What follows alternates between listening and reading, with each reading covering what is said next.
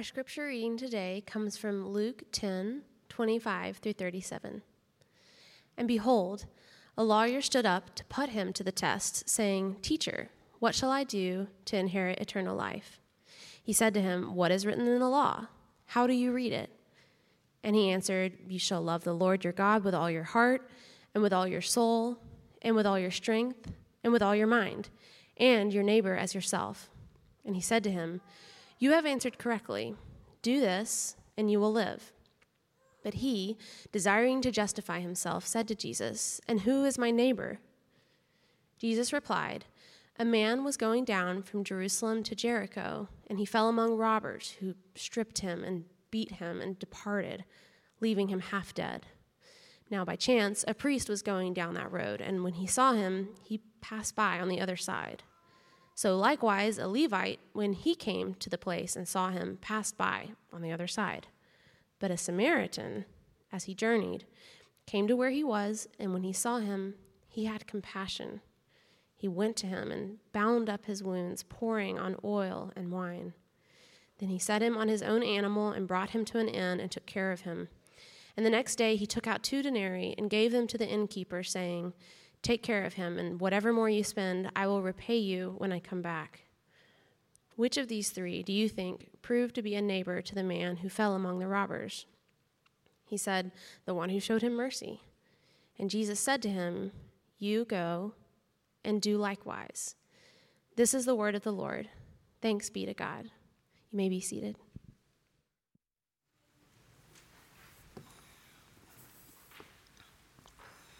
Thank you. Well, good morning.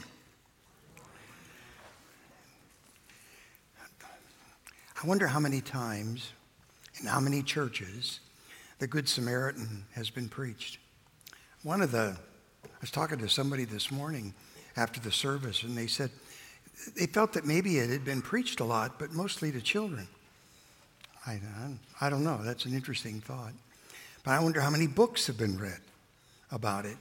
You know, no matter where you go, uh, just last week, um, in fact, I think it was yesterday I read in the paper, they talked about a Samaritan. It's just so well known that um, you think to yourself, wow, uh, what more could be said about it? Um, you realize that, that uh, there are 31 parables in the Bible. I, you know, you can debate that, but pretty close to 31. 24 of them are in the book of Luke. It uh, says what Luke is about, doesn't it? that uh, there's 23 in Matthew, but of the 24 that are in Luke, 18 of them are peculiar just to Luke. And of course, this is one of those that are peculiar just to Luke. Um, you know, the, the, the uh, parable over the years, uh, in fact, even when I was young, I'm embarrassed to say it, um, we allegorized most of the words uh, especially this parable. It really lended itself well to, to allegory. Uh, early, early Bible translators, way early, um, did a lot of that. And uh, this, lend, this one really lent itself well to victim, for example. You know what an allegory is? That's when everything stands for something. And so the victim would become the lost sinner. The um, victim that is half dead would be alive physically, barely, and dead spiritually. The uh, priest and the Levi represent the law and uh, their uh, ability to help. It can tell you what God is, but it can't tell you how to be saved. The Samaritan would, of course, be the Lord, and uh, he saves the man and promises to come again. And then, of course, the inn is the local church. And the two coins that uh, were left would have been the Word or the Bible and the Holy Spirit. I repent of that. Uh, I don't want you to remember it. I just wanted you to know that people did that in years ago. I think now, I think it's better to look at this parable and say, what are the lessons that he's trying to teach? What is it that he really wants to get across? And um, when you think about it, I want to tell you where I want to go with this. Since so much has been said about it, I'd like to look at the expert in the law. I'd like to, look at the man who um, um, is laying by the roadside. And then I'd like to look at the Samaritan. And then, because this particular parable lends itself so beautifully to communion, I'd like to tie them. So there's my four points, and uh, let's dig into them. First of all, um, one of the interesting things is the Lord's ability. It, it always fascinated me. The Lord's ability to, to zero in on the problem that he's facing. Here comes the expert of the law. He knows it all. You know, he is the one who has studied the law, knows it better than anybody else, and is ready to take the Lord to task so that he can explain to him how well he does know the law. And the Lord knows that there's something missing. And so he straightens him out on the one thing that he's missing. And that's interesting to me because he does that throughout the scripture. Let me give you an example. It comes in, um, uh, it comes in uh, Luke um, chapter 18, verses 18 through 22. A certain ruler, that sounds kind of familiar. A certain ruler asked him, Good teacher, what must I to inherit life? Why do you call me good? No one is good except God alone. You know the commandments do not commit adultery, do not murder, do not steal, do not give false testimony, honor your father and your mother. The ruler, the rich young ruler, he said, Well, Lord, all of these things I've done from my youth up. I'm an unusual person because I'm really have done all of these things without fail. And so, what did the Lord say? The Lord said, Well, when Jesus heard this, he said to him, You still lack one thing. Sell all that you have, give it to the poor, and you will have treasure in heaven. Then come and follow me. And of course, he nailed him. I, don't like that phrase because I'm going to use it later because I think that's what the expert in the law was trying to do to the Lord. He, he showed him the one thing he was lacking, right? Money is your idol. Why? Because the, the man walked away with a lot of money. The one thing, you know, you can't even get past the first commandment. You've kept them all, you broke the first one. If you can't, well, now, now he comes to the expert in the law. What's the one thing that the expert in the law is missing? Well, compassion. You know, I'm convinced of this. If the Lord Jesus were here and we ask him, Lord, is this right or is it wrong? Is this right or is it wrong? He would be able to say to us with no gray area, he would be able to say, This is right, Usually you say it with your right hand, don't you? This is right, this is wrong. You see, it, the gray area is because we, you and me, we have difficulty establishing very clearly the right from wrong. There are a lot of things that are really gray. Now, if your gray area is too big, I guess that's why they use the left side, because you're liberal. However, if your gray area is too small, then you're a legalist. And the tension in life, particularly the tension in a Christian's life, is my gray area. I don't want to be liberal. I don't want to be a, I don't want to be an ultra legalist. So, how big is my gray area? And that's precisely what he's saying to this man.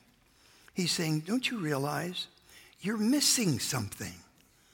You see, the thing that you're missing is the very thing that you said is what drew you to the law. How do you, how do you summarize the law? Well, love the Lord your God with all your heart, mind, soul, and strength, and your neighbor is yourself. Well, what is he missing? Well, he's missing love and compassion. his gray area is probably about that wide because he's a legalist. He can, he can tell you what's right and wrong within a gnat's eyelash, but he can't understand need compassion. There's a word. It's, it's unique to Hebrew. I've often thought that the Lord used Hebrew because of that word, because it's that critical. Um, you don't hear, I've, I've heard it preached here two or three times over the years. It's a word that's very hard for those of us who are not guttural to say, but it's chesed. And, you know, it's translated a lot of different ways. It's um, mercy.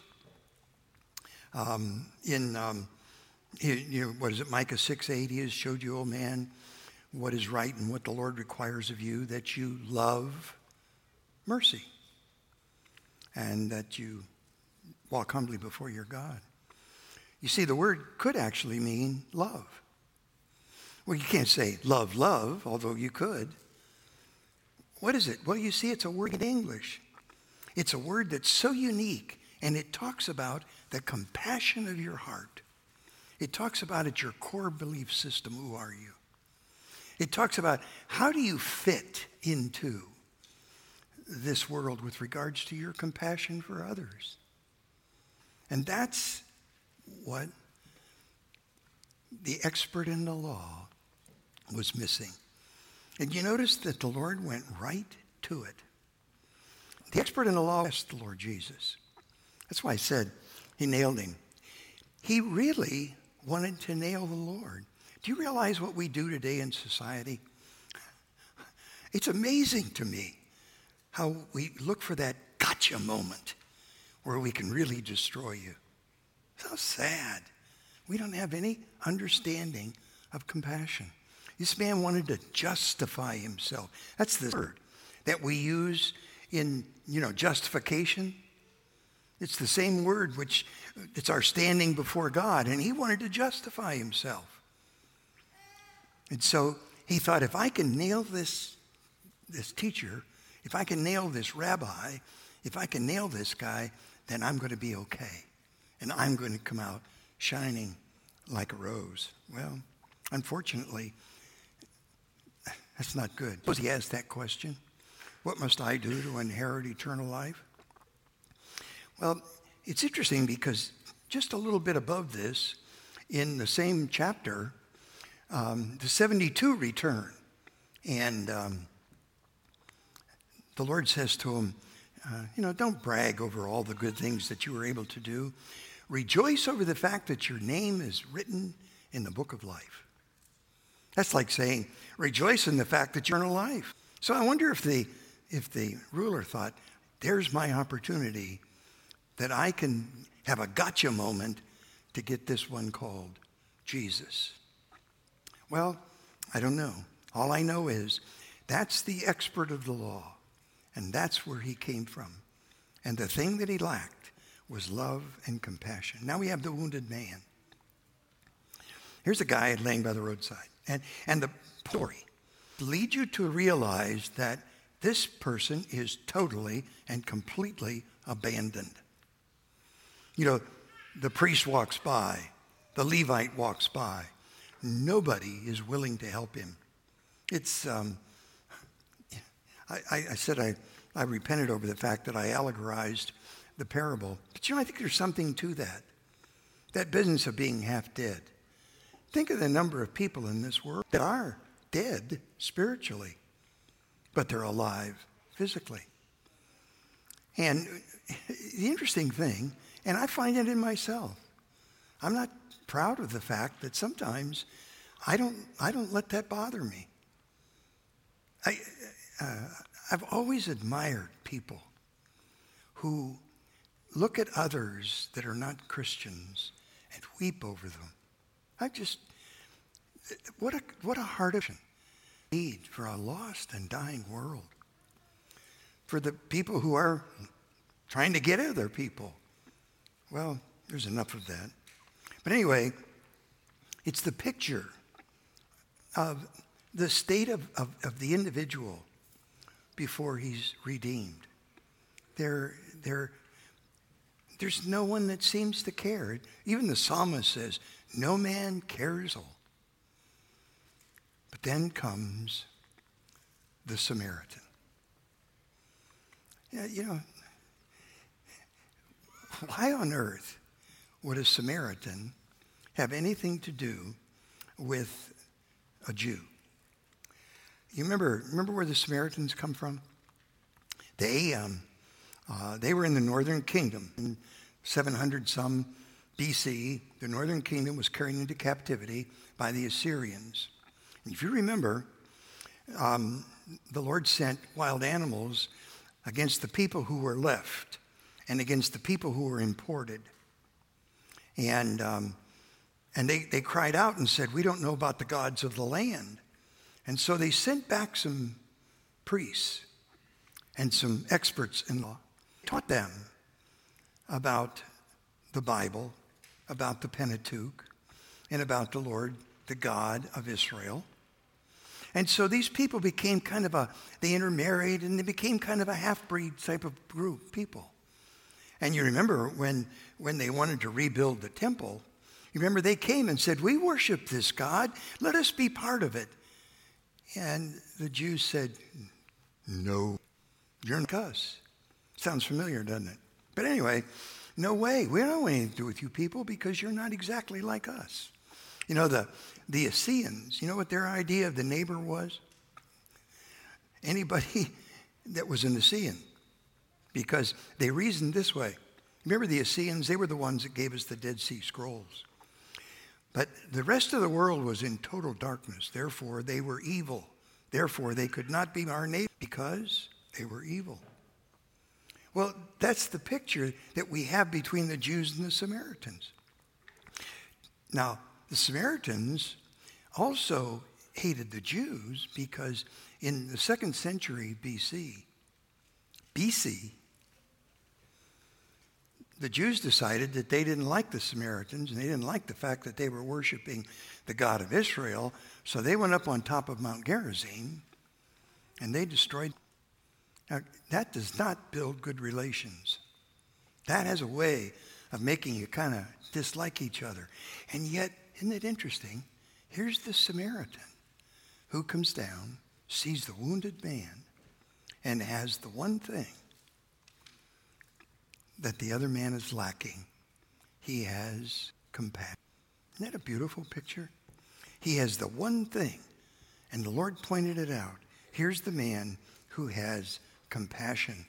You know, you see that a little bit later.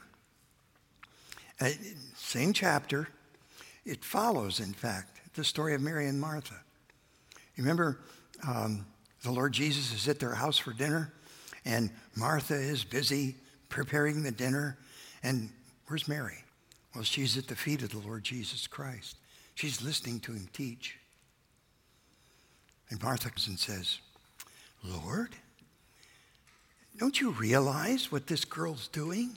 She's letting me do all the work and she's just loafing. And what did the Lord say? Mary has chosen the good part. And that won't be taken away from her. All you can think about, Martha, is the physical. But there's two dimensions to life there's the physical and the spiritual. There's the law and there's grace. And we have to learn how to live in the tension between love and grace. And when you learn how to do that, you're a happy Christian. Fascinating to me that those kind of things. There's another interesting thing about this. Some of the commentators I read believed that this is not a parable in the sense that at some time uh, there, was a, there was an occasion that this actually did happen where a Samaritan helped to do. Otherwise, the expert in the law would have just fluffed it off because of his Samaritans, realizing that there's no absolute way. That's possible. But you know, there's another thought there, and I like it better. And that thought is the conviction of the Holy Spirit. While the Lord was talking, the Lord was convicting the heart of the expert of the law. Who knows? He may have been taking some of the law that the expert had memorized and was playing it back to him so that he could understand that he did not understand what love is and what compassion is and what we need in order to live our lives in accordance with the love and the part that God has for us. Now let's look at how that ties to communion. Um, the big thing that we have to see is this paradox. Um, I, I, last time I was here, I preached on the, I preached on the, on the uh, terrific twos. I, I, preached on it simply because there are, there, there's always this side and this side. And here we have another one of those paradoxes. Here's a Jew being helped by a Samaritan. That is a paradox. Um, it, it's, a, it's an amazing thing when you think about it. You don't expect the, to be helped by a Samaritan. You expect them to, you, you'd expect one of the priests to do it or the Levite to do it, but no, it was a Samaritan that had the compassion and, and took care of him. In fact, uh, you know, the Bible's full of paradoxes. Um, we, we probably realize that, but that paradox is what we do every time we take communion. Let me give you some of the paradoxes. There's, there's actually 14 of them, but I like these seven. And so I, I, put, I put the seven together from the book by uh, Rodello. It's exaltation through humility, it's strength through weakness, it's receiving through giving. It's freedom through servitude. It's gaining through losing. It's living through dying. And it's finding through losing. Now, what's the paradox of communion? Well, on the night he was betrayed, on the night he was betrayed, you remember? We talked about the last time that I was here. Every one of us have betrayed him. And yet, on the night we betrayed him, yet he let us sit at his table. Think of the, think of the, of the paradox that existed with Judas. Do you realize that on the night that Judas betrayed him, the Lord Jesus, knowing Judas was going to betray him, gave him the sop. In other words, that was like saying, I love you. He fed him something. In other words, it was a picture of loving someone who had betrayed him. And here's the paradox you and I have betrayed him, and yet we come to his table. Let me read the words of institution and point out for you just a couple more of those paradoxes that are there. I should have marked it so I didn't have to turn to it here real quick. But anyway, it's um, 1 Corinthians chapter 11, and um, for I received from the Lord what I also delivered to you that the Lord Jesus, on the night when he was betrayed, took bread, and when he had given thanks, he broke it and said, This is my body, which is for you. Do this in remembrance of me. In the same way, also, he took the cup after supper, saying, This cup is the new covenant in my blood. Do this as often as you drink it in remembrance of me. For as often as you eat this bread and drink this cup, you the Lord's death until he comes. Whoever, therefore, eats the bread or drinks the cup of the Lord in an unworthy man. Now, you tell me which one of you are worthy. It isn't me. And yet, being unworthy, we sit at the Lord's table. There's a, there's a, a, a song we sometimes sing here. Once your enemy, now seated at your table. Let's go on. Um, let a person examine himself. You see, the, the whole point of communion is to, to see whether or not you have chesed in your life. Because here's a picture of love. Here's a picture of someone who loved us so much. God so loved the world that he gave his only begotten Son, that whoever would believe in him could sit at that table and receive communion. A paradox. Let a person examine himself, for anyone who eats and drinks without discerning the body eats and drinks judgment on himself. That is why many of you are weak and ill, and some have died. But if we are judged, we judge ourselves, we judged. But when we are judged by the Lord, we are disciplined so that we may not be condemned with the world. So, what is the, what is the picture of paradox? The picture of paradox is simply the fact that we have absolutely no right, apart from what Jesus Christ accomplished for us, to come to that table. But if you then it's your table. Philippians chapter 2, verses 3 and 4. I think it sums it up so beautifully. So if there is any encouragement in Christ, any comfort from love, any participation in the Spirit, any affection, any sympathy, complete my joy by being of the same mind, having the same love, being in full accord and of one mind, do nothing from selfish ambition or deceit, but in humility count others more significant than yourselves. Let you not look let you look not only to your own interests, but to the interests of others. Now, isn't that of the Samaritan? Moved by compassion? Shouldn't that be a picture of us? Shouldn't that be reason for coming to you? Because we want to show the Lord's death until he comes because of what he's done for each of us.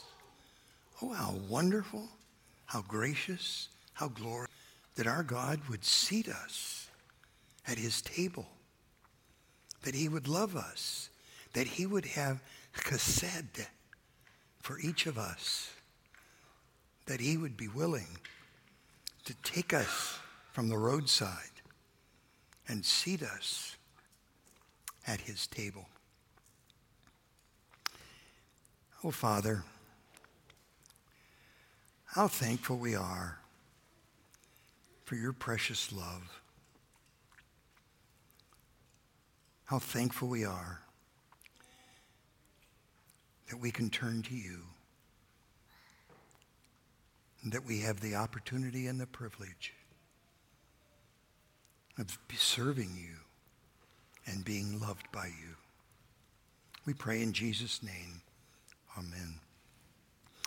Um, as the uh, as the forward and set and table, um, I, I, want to make it very clear that if, if for some reason you don't feel you want to get up from the and you you want to stay in your seat, can't get up or someone can't bring it to you, please let us know. Raise your hand so that one of the elders can come and serve you.